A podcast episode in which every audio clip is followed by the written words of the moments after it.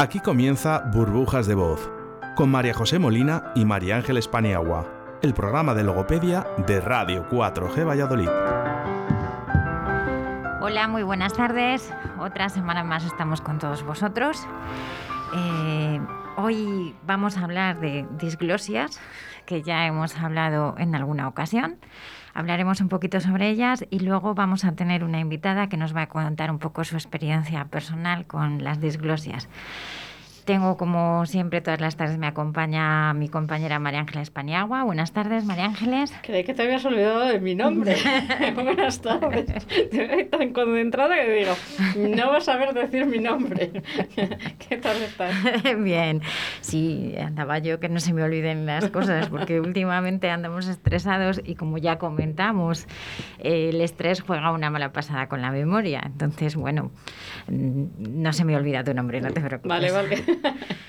Vamos a saludar a nuestra invitada, que luego hablaremos con ella. Tamara, buenas tardes. Hola, buenas tardes. Digo, no me he equivocado, ¿verdad? No, no, no. Tamara Barrinaga o Bari- Barinaga. Barinaga, sí. Vale, perfecto. Vaya apellido. Bueno, es vasco. Digo, encontré buscando un poquito, eh, porque sé que has escrito un cuento. Entonces, buscando un poquito, busqué y en unos sitios me salía Barinaga y en otros Barrinaga. Por eso era mi Bueno. preguntarte. Siempre hay confusión con mi apellido, siempre. Vale, pues quedamos claro que es Tamara Barinaga. Luego vamos a estar con ella y vamos a hablar de disglosias. Vamos con una música y enseguida estamos con vosotros.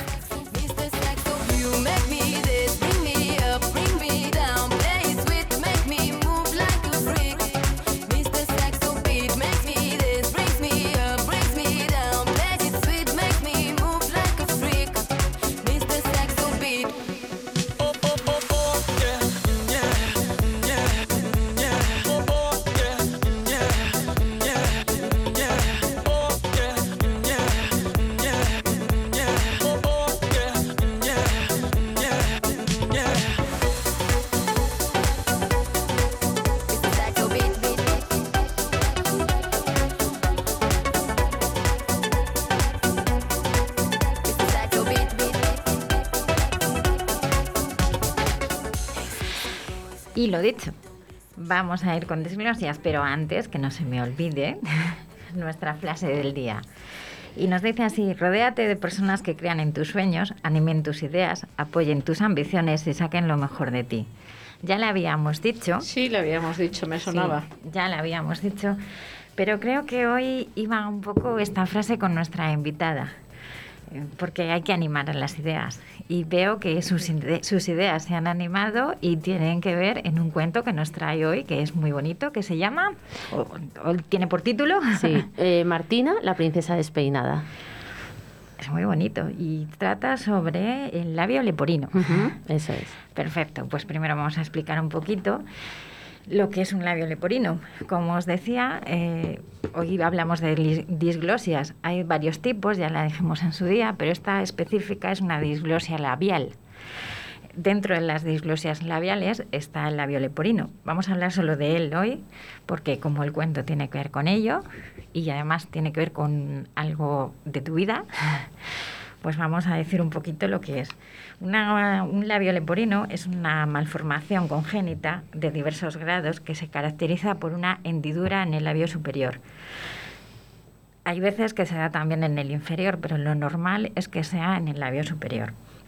La casa ha actuado en el periodo embrionario, deteniendo el crecimiento de las prominencias maxilares y mandibulares. Se habla de casi de un 60% de herencia de tipo multifactorial para que dé lugar a la malformación, pero existe ese 40% restante que es esporádico, no se sabe muy bien por qué se produce. Puede darse de forma aislada o asociada a muchos síndromes raros que tienen como el labio leporino como uno de los síntomas. Generalmente se produce por una sección de grupos musculares y orbiculares de los labios. En una minoría de casos, en lugar, como lo que, lo que os decía, en lugar del labio superior, pues es el inferior. Y esto puede ser que sea mm, eh, unilateral o bilateral. El labio leporino pierde toda la fuerza eh, en la oclusión a la hora de, de cerrar, de hacer cerrar tanto a la hora de beber como de comer, de succionar. Y, y, bueno, pues a partir de ahí, al no tener eh, ese cierre, hay veces que tenemos eh, muchos problemas a la hora de alimentarnos y también tiene mucho que ver con, con la- los problemas a la hora de la respiración. Yo siempre hago hincapié en que respiramos, pero hay veces que no sabemos respirar. Entonces, bueno, pues también tenemos problemas de, de respiración. Podemos clasificarlo, como os había dicho, en unilateral, que puede ser el lado derecho o el izquierdo, bilateral a ambos lados, puede ser asimétrico, que es un lado, en un lado podemos tener que sea un total o en el otro lado sea más simple, o puede ser, mm, en lo- eh, como si diríamos, eh, los dos labios totalmente. Eh, el labio leporino también se clasifica en medio o central y en inferior o mixto. Bueno, esto es una, una clasificación que nos van diciendo. Y, Fíjate que yo no sabía que se podía dar en el labio inferior. Pensé, Tamara está diciendo que Sí, es, es poco frecuente. sí, no es, lo más frecuente suele ser en el, en el superior, pero también se da en, en el inferior. Eh, hay veces que va vinculado también con una, con una fisura palatina, pero no siempre se da que vayan las dos cosas Pues unidas. lo ves, otra cosa que yo pensé sí, que siempre iba asociado con una No, no- fisura palatina. No, Pensé te- que no sí. tiene por qué. Yo no, sé en qué. el caso de... Bueno, primero, preséntanos a tu hija. Sí, bueno, mi hija eh, se llama Martina, como la protagonista del cuento, y Martina nació con una fisura unilateral izquierda, o sea, en el labio superior, como ha comentado, eh, en el lado izquierdo y también paladar, encía y paladar hasta el final, Ujú. campanilla incluida. Eh, bueno, es, es, eh, uno de los casos, podríamos decir, más, más mm, completo de fisura, ¿vale? Porque es labio, encía y paladar hasta el final. Pero bueno, sí que has dicho que también puede ser bilateral, que Sí. es todavía como más grave, ¿no? Comentamos, pues bueno, eh, una vez que tenemos el diagnóstico del labio leporino, eh, suele ser en, en el embarazo, hay un seguimiento a la hora de, supongo que te lo detectarían en el embarazo, Sí, prenatal. Ya te irían diciendo, orientando. Entonces, bueno, pues eh, tenemos a nuestro bebé. La verdad es que suele impresionar. Sí, sí, eh, visualmente es bastan- bans- bastante impactante. Pero bueno, como nosotros no nos lo encontramos de sorpresa, pues ya nos dio tiempo a buscar imágenes, a, a ver lo que era, porque nunca habíamos visto a ningún niño ni conocíamos a nadie. Entonces estábamos un poquito preparados para ese impacto primero. Pero bueno, eh, al final eso es lo de menos. Lo, lo bueno viene después, cuando te tienes que enfrentar pues, a la lactancia y, y todo esto, que claro, cuando nace un bebé, pues lo principal es comer. Entonces Mm. ahí empieza, empiezan los problemas. Empezamos a tener problemas de succión. Entonces, bueno, sí que es verdad que hay que operar. sí, Lo que pasa que no se puede operar nada más nacer, hay que dar un poquito de tiempo. La operación viene siendo alrededor de los seis meses, no sé, no sé en tu caso, en, en el tuyo fue antes, a los sí tres. eh, entre, tre- entre el tercer y cuarto mes. Mm. Sí, perfecto. Cuanto antes operemos, Sí, cuanto sí. antes operemos mejor. Sí que hacer, hay que hacer una rehabilitación. Verás, yo, yo, ella hace la teoría, yo hago las, las, las preguntas un poco prácticas. Sí. Eh, como oyente. Eh, llega la hora de darle el pecho, es imposible que succione, porque como ha dicho. María José, no puede cerrar, no puede hacer eh, eso. ¿Cómo te las apañabas para darles de comer? Bueno, eh, es casi imposible, no es imposible. Yo sé, sé de personas que han conseguido eh, dar de mamar a sus hijos con fisura. Eh, es difícil porque el labio no puede cerrar bien alrededor del pezón y hacer una, una succión correcta. Primero eso. Y en el caso de la fisura de paladar, porque no pueden hacer vacío. El paladar está abierto, tiene una abertura que es bastante considerable. En el caso de mi hija, imaginaros la boca de un bebé, pues era de ancho como un dedo mío. O sea, es una, era una abertura importante. Entonces, no se puede hacer vacío, no sale la leche. No se, no se succiona. Eh, tenemos que el labio leporino lo que tiene es que está inerte, está inmóvil antes de operarle. Entonces, ya no, ya no mueve. Eh, con encima en este en este caso el handicap por decirlo así de que el paladar está abierto entonces no haces ese cierre esa succión cuando, cuando los bebés succionan es como cuando pones una ventosa, por Sí, así sí, sí. decir, y, Sí, por eso inventaron los, los sacaleches. hace, hace Que- ese vacío. Que te eh, quieres morir. Bueno. Hace ese vacío. Entonces, en este caso, no hacemos vacío.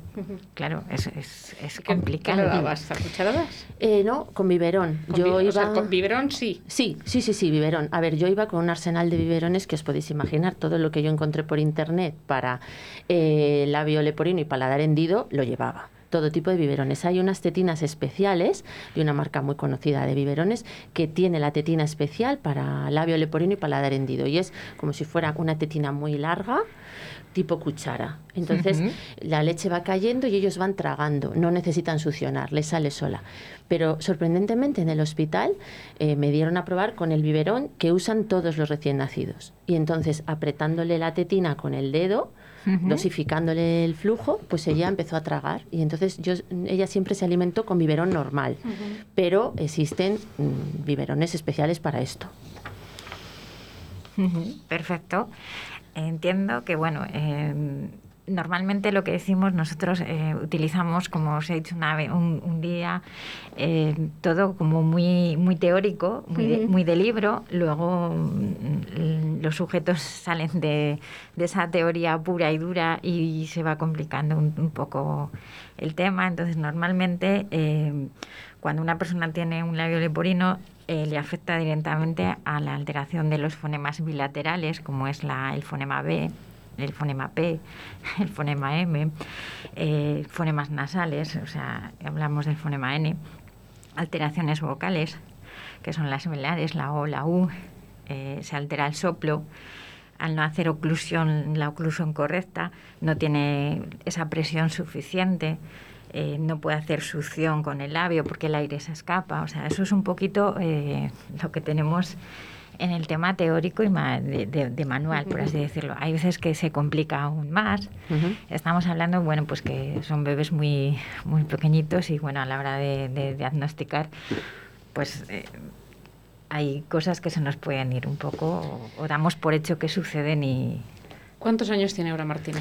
Pues ahora tiene tres y medio, un poquito más de tres y medio. ¿Cómo está? Pues está muy bien, está estupenda. Ya operada de labio, como os he dicho, sobre los cuatro meses y el paladar cerrado al año. Y, y bueno, pues nada, va al cole, su primer curso de, de infantil y está muy bien. eh, co- come sin problemas, eh, siempre ha comido bien, ¿eh? tanto eh, líquido, como os comentaba, de la leche y eso, como luego cuando hubo que introducir sólidos, pues bien, eh, tienes un poquito más de miedo, más de cuidado al principio, pero al final ellos gestionan fenomenal. O sea, es, es increíble cómo se adaptan.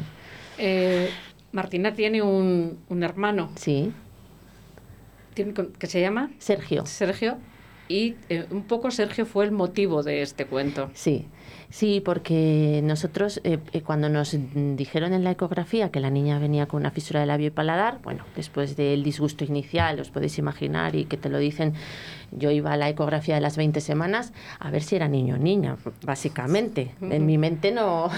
No, no, no imaginabas que te iban a decir No, algo. no, no, no. O sea, yo decía, "Uy, yo a mí, ¿por qué me va a pasar nada, no? Bueno, pues, pues nos pasó. Y entonces dijimos, ¿cómo se lo contamos a Sergio, que tenía cinco años y él espera un hermanito, en este caso una hermanita? Pues normal, perfecto. Y esto es una cosa que se ve, porque lo que no se ve, a lo mejor es incluso más grave, pero no se ve. Pero esto sí. Entonces yo dije, pues seguro que hay un cuento, porque ahora en todo el tema este de cuentos infantiles hay de todas las temáticas, incluso para elegir. Y bueno, y no, y no encontré nada. Y joder, fue una cosa que a mí se me quedó ahí, yo que siempre había escrito a modo personal, íntimo para mi familia, mis niños y tal, dije, bueno, pues algún día a lo mejor yo me animo y esto lo hago. Y bueno, y, y me animé. Te animaste y surgió. te animaste, se ha Martina. surgido Martina, la princesa la- despeinada. La princesa despeinada porque Martina siempre está despeinada. Siempre está despeinada. Tiene los pelos que tiene la, la princesa del cuento. He leído un poquito que es de Birli- Birli Birloque. Sí, Birli ¿Puede ser? Birlokis, un reino que me inventé, bueno, para... Sí. Y Sergio, eh, ¿cómo encajó eh, la llegada de su hermana y todo lo demás? Pues fenomenal. Es que... ¿Cuántos años tiene Sergio? No sé si lo Ahora tiene nueve, en, ese- en aquel momento tenía cinco. Y bueno, eh, él muy bien, se lo explicamos ya casi cuando iban a hacer la niña, ¿no? Le enseñamos una foto de internet, buscamos una foto un poco un poco light, porque claro, esto es una cosa que como he dicho antes, pues impacta un poco. Le explicamos lo que pasaba y que no pasaba nada, que luego se iba a operar y estupendo. Y cuando nació, pues le colocamos una tirita cuando llegamos a casa para que él no lo viera así de golpe, ¿no? Y Se fuera acostumbrando un poquito. un poco, pero él estaba así como mosqueado, o sea, no decía nada, pero él tal. Y ya hubo un momento que nos dijo, oye, yo qué es que quiero verla, quiero ver como la pupa que tiene y tal. Y dijimos, pues sí, pues ahora mismo se lo quitamos, se lo explicamos, porque el labio fisurado se ve perfecto que el labio, eh, hay labio, lo que pasa que está interrumpido y tal. Se lo explicamos, mira, ves, este es su labio, va hasta, va hasta aquí, ahora se corta y luego los médicos, pues esto lo van a, lo van a reconstruir y va a tener una marquita, pero nada. Y oye, ya está, no hubo más preguntas. O sea, él lo, lo asumió fenomenal y, y para él su hermana, pues. Pues, pues es No tiene, porque no tiene problema. Claro, Eso es. claro. Ahora te pregunto yo, como logopeda, Sí. en la parte que nos corresponde como logopedas, el cirujano ha hecho la cirugía, ha hecho su operación, ha salido todo perfecto, Sí. pero ahí no queda la cosa. Ujú. Supongo que alguna compañera mía habrá intervenido, porque Sí. habrá hecho una rehabilitación. Sí, efectivamente. Eh, esto enseguida eh, entras en atención temprana, bueno, enseguida. eh, para a mi parecer más tarde de lo, de lo que se debería, pero bueno, eh, entras dentro del programa de atención temprana donde te valoran y, y te asignan pues un logopeda o un fisio si es necesario, o lo que haga fa- lo que necesite el niño, ¿eh? Fuera parte también de la fisura. Y entonces nosotros empezamos, eh, pasado el año y medio de Martina, ya con el paladar cerrado y todo esto, en logopedia, en lo que es atención temprana, en el centro base. Y bueno, pues aquí pues, nada, hemos, topamos con dos profesionales. Primero estuvo una chica que estuvo poquito tiempo y luego un logopeda que ha, ha sido el que ha estado hasta el final. Y, y bueno, pues, eh, pues que ha sido de verdad para nosotros de muchísima ayuda, porque realmente en atención temprana los recursos son bastante limitados. Sí. Es, eh, bueno, son sesiones mensuales, quincenales o semanales, dependiendo de las necesidades y de, y de lo que se pueda, ¿no? De los recursos. Y en nuestro caso eran semanales, pero son 50 minutos. Quiero decir que con esto eh, el logopeda no puede hacer magia. El logopeda te da unas pautas, ve cómo va la niña, la valora de semana en semana y nos dice a las familias, pues en casa, cómo podemos seguir trabajando y cómo lo podemos hacer. Sí, normalmente en este caso tendríamos que buscar unos objetivos generales, que sería facilitar la articulación en una forma temprana, es decir, que logre la actividad lo más pronto posible y una correcta oclusión labial, corregir la respiración bucal, porque normalmente son respiradores bucales y como os he comentado muchas veces, eso nos conlleva o lleva a tener infecciones y, y demás complicaciones. Entonces tenemos que corregir esa respiración bucal y corregir la succión y la devolución. Luego buscamos, pasamos un segundo paso, donde buscamos objetivos más específicos, que es potenciar ese soplo y esa respiración, aumentar el tono del labio, mejorar la movilidad y la flexibilidad del labio, mejorar la succión y la devolución, mejorar la articulación y enseñar una terapia en el hogar, que en eso los padres nos tienen que ayudar, pero muchísimo, porque nuestro trabajo eh, son sesiones, son cortas, eh, 50 minutos, incluso hay veces que menos, porque estamos hablando que los niños se cansan, Mm. aunque tratas de cambiar actividades y de hacerlo muy lúdico, hay veces que no es el día, entonces, bueno, pues tienes que tener un refuerzo y ese refuerzo súper positivo es la familia en casa. Sí. Entonces hay que enseñar un poquito, hay que explicarles lo que ellos tienen que hacer. Entonces muchas veces el que la terapia de un logopeda llegue a buen fin o que dé muy buenos resultados conlleva a una implicación familiar. Sergio colabora. Sí, Sergio nos ayudó mucho desde el principio porque, claro, en casa teníamos que hacer muchos, bueno, pues ejercicios que nos mandaba, de imitación, sobre todo praxias, de, de imitación, de mover la lengua. Y entonces le utilizábamos a él mucho de, Claro. pues eso, para motivar a la hermana. No, venga, Sergio, vamos a, hacer, a mover la lengua. Y, y funcionaba mejor con él que con nosotros muchas Sí, veces. sí. Lo creo. Hemos comentado muchas veces que al logopeda se nos ident- identifica bastante con los espejos. Es decir, esas frases, esos movimientos que hacemos con la lengua a la hora de mover los labios y demás, muchas veces hay que hacerles delante de un espejo, pero son muy aburridos. Entonces, otra opción que tenemos es como si diríamos la imitación. Es mejor ponerte delante y que lo haga contigo, es como que es su reflejo, pero en ti. En este caso con su hermano, y más encima siendo hermano mayor, Hmm. pues eh, para ella sería, vamos, Sí. una maravilla. Y para el hermano mayor el protagonismo que más sea, una situación, eh, bueno, pues muy buena Sí, para, sí, sí, sí. para el aprendizaje. Os voy a cortar porque no hemos hecho publicidad y se nos va llegando el tiempo. Entonces vamos a hacer un pequeño descansito, vamos a publicidad y enseguida volvemos. ¿Tienes problemas con tu voz? ¿A la pronunciación, al lenguaje oral o escrito? Un logopeda colegiado puede ayudarte. Tenemos la solución. Ofrecemos un servicio individual y personalizado, atendiendo a las necesidades en cada caso. Trastornos lectoescritura y comprensión, trastornos del habla y del lenguaje, recuperación del lenguaje tras un accidente, cerebrovascular, pacientes de LELA, estimulación cognitiva, tratamientos a domicilio para personas dependientes y movilidad reducida. La rehabilitación del lenguaje puede contribuir a solucionar el problema. Gabinete de Logopedia WM, tu logopeda de confianza, con María José Molina y tu primera consulta con valoración gratuita. Logopedia WM. Contacta con nosotros en el 682 12 84 09, calle Dojuelo número 15, Zaratán o en nuestro correo electrónico logopediawm@gmail.com. María José Molina, tu logopeda de confianza.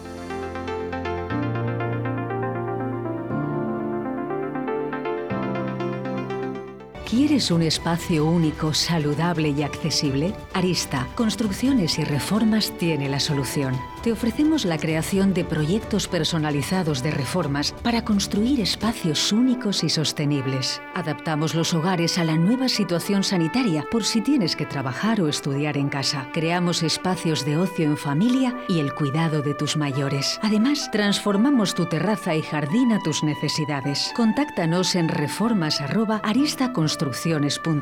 Arista, una empresa diferente para una reforma única.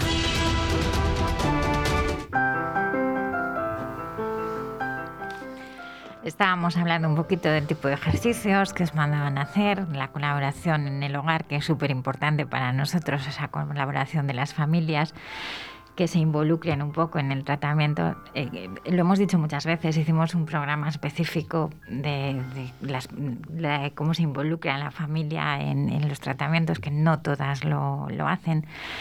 Hemos eh, hablado también muchas veces por esas fases en las que pasan la familia, en las que mm, primero es la negación de no, no, no, a mí no me puede pasar esto, es imposible, hasta que luego ya, bueno, pues se va buscando un poco el tema de la solución, el tratamiento, vamos pasando un poco todo. Me parece una idea genial tu cuento. Desde aquí queremos, eh, bueno, pues eh, hacerle un poco más visible, aunque sea un poco de palabra, para que bueno pues sepan que Martina, la princesa despeinada, es un cuento que trata sobre la historia de una niña que tiene labio leporino, que tiene, tiene solución, que, que, Eh, yo, yo, como soy la inculta con las preguntas, que igual son una tontería, eh, cuando ya ha cerrado el paladar, se ha, eh, ha pasado por quirófano, se ha intervenido el labio, ¿qué, qué pasa después? Eh, ¿Queda alguna secuela en, la, en el habla? ¿Todo vuelve a la normalidad?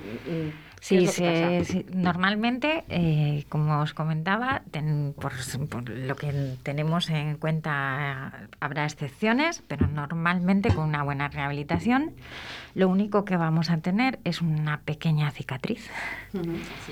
Que eh, un logopeda al verla mm, va a saber de dónde es automáticamente, mm, porque no sé por qué eh, automáticamente lo vemos y lo decimos, diferenciamos un arañazo de, de ello, pero no va a quedar ninguna otra secuela. O sea, que el pronóstico es bueno. Es bueno, lo que pasa es que es una carrera de fondo. Esto es, bueno, pues es, es con tiempo, lleva su tiempo, sí, la cirugía se ve, es más rápido, pero luego lo demás pues lleva, lleva su tiempo. Eh, eh, quería reseñar el que para mí fue muy importante el tema de los masajes.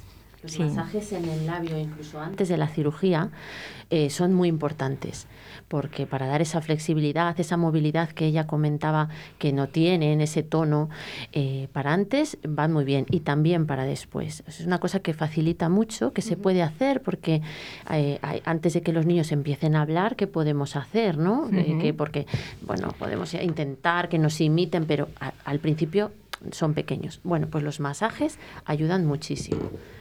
Sí, eh, es para aumentar ese tono muscular. eh, nos vamos a servir de esos masajes, como bien decía Tamara, y les pueden ser, pueden ser muy variados. Siempre tenemos que tener en cuenta que si está ya hecha la cirugía, tenemos que tener cuidado con esa cicatriz. Es que, me, perdona que te corto. Eh, Una cosa que estaba diciendo Tamara, que tú siempre dices en todos los programas, cuando hay problemas que después van a traer una intervención, ella siempre eh, hace mucho hincapié en todos los ejercicios que hay que hacer antes de esa cirugía para que luego esa cirugía eh, funcione Claro. mejor. Eso Sí. es. En este caso, nosotros como logopedas, pues solemos, bueno, con guantes, independientemente que haya COVID o no, siempre hemos utilizado esos guantes. Con el dedo índice vamos haciendo como una forma de círculos y siempre va en dirección de, de- de- de esa cicatriz. Hay que tener en cuenta, pues eso, que, que tampoco hay que hacer mucho daño, mucha presión. Entonces, bueno, hay que, que tener un poquito de tacto. Luego eh, también se puede coger el, el labio por dentro y, y hacer como una continuidad, ejerciendo esa presión, pero tampoco una presión excesiva. Las cicatrices, muchas veces, como hemos hablado también en las cuerdas vocales, eh, se van a quedar ahí bastante tiempo. Entonces, eh, es, es complicado, es, es como una dureza, hay que, Mm. hay que tratarlo muy bien, hay que...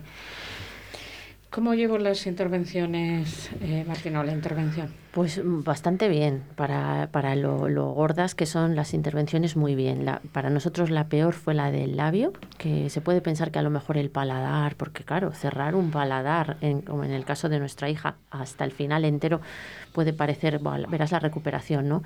Pues fue muchísimo mejor. El labio es labio, nariz, al final es todo. eh, hay que ponerles unos manguitos en los brazos para que no puedan las manos a la cara y estropearse mm, eh, los puntos y todo. Bueno, entonces para ellos pues es muy duro. Es muy duro. Y, y bueno, y, eso, eh, la de paladar para nosotros fue bastante más liviana. En cuanto despertó de la anestesia y tal, se puso a comer. Y, eso para una madre, buah, que coman, bueno, es la felicidad. Si comes, que está bien. Ay, bueno. Y ya si duerme... Entonces, nada, muy bien. La verdad es que nos dan lecciones cada día. Sí. Desde que nacen, no paran de darnos lecciones de superación. Nosotros nos sale una pupita en la boca, jo, y andamos ahí, ¿no? Y ellos con toda la boca cosida y están comiendo, se están riendo. Es una pasada. María José, nos quedan muy poquitos minutos. Nos queda poquito. Eh, bueno, pues eh, decir que nosotros utilizamos mucha serie de materiales para intentar conseguir pues ese tono o conseguir esa succión o ese soplo. Hemos hablado muchas veces, pues en este caso en, en succión utilizaríamos jeringuillas, pajitas. eh, para el soplo, pues eh, Pom- podemos... eh, pomperos. pomperos, plumas, eh, molinillos, o sea, vamos buscando lo que hay en el mercado y lo que no lo inventamos. Sí. O si no lo escribimos. Claro, claro. Entonces, bueno, pues eh, una serie de ejercicios que vamos, eh, vamos haciendo y vamos intentando para darle ese tono muscular. También utilizamos botones Ujú. con hilo dental y demás. Entonces, bueno, vamos haciendo una serie de, de- de ejercicios que a veces decimos que somos magos por la cantidad de, de cachivaches que llevamos.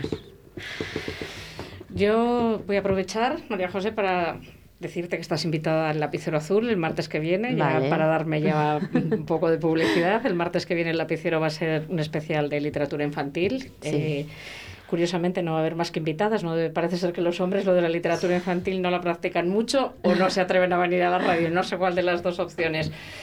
Eh, enhorabuena Gracias. por haber escrito este cuento. Por tu cuento. ¿dónde le podemos comprar? Bueno, pues a ver, en cualquier librería. Ya sabéis, en las librerías no están todos los libros ni cuentos que existen, pero lo pueden pedir. Y luego en grandes almacenes, todos conocidos. Y mm, por, mm, vía internet, también estas tiendas tan conocidas de todos, también está. Pues nos vamos a despedir aquí. Voy a lanzar un besito a mi mami, que ya la dimos la sorpresa la semana pasada. Eh, te Yo, quiero, mami. Con tu permiso la mando otro. Eh, un abrazo, Lucía. Y gracias por escucharnos. Nos escuchamos la semana que viene. Muchas gracias, Gracias Tamara. Hasta la a semana que vosotras. viene. Gracias.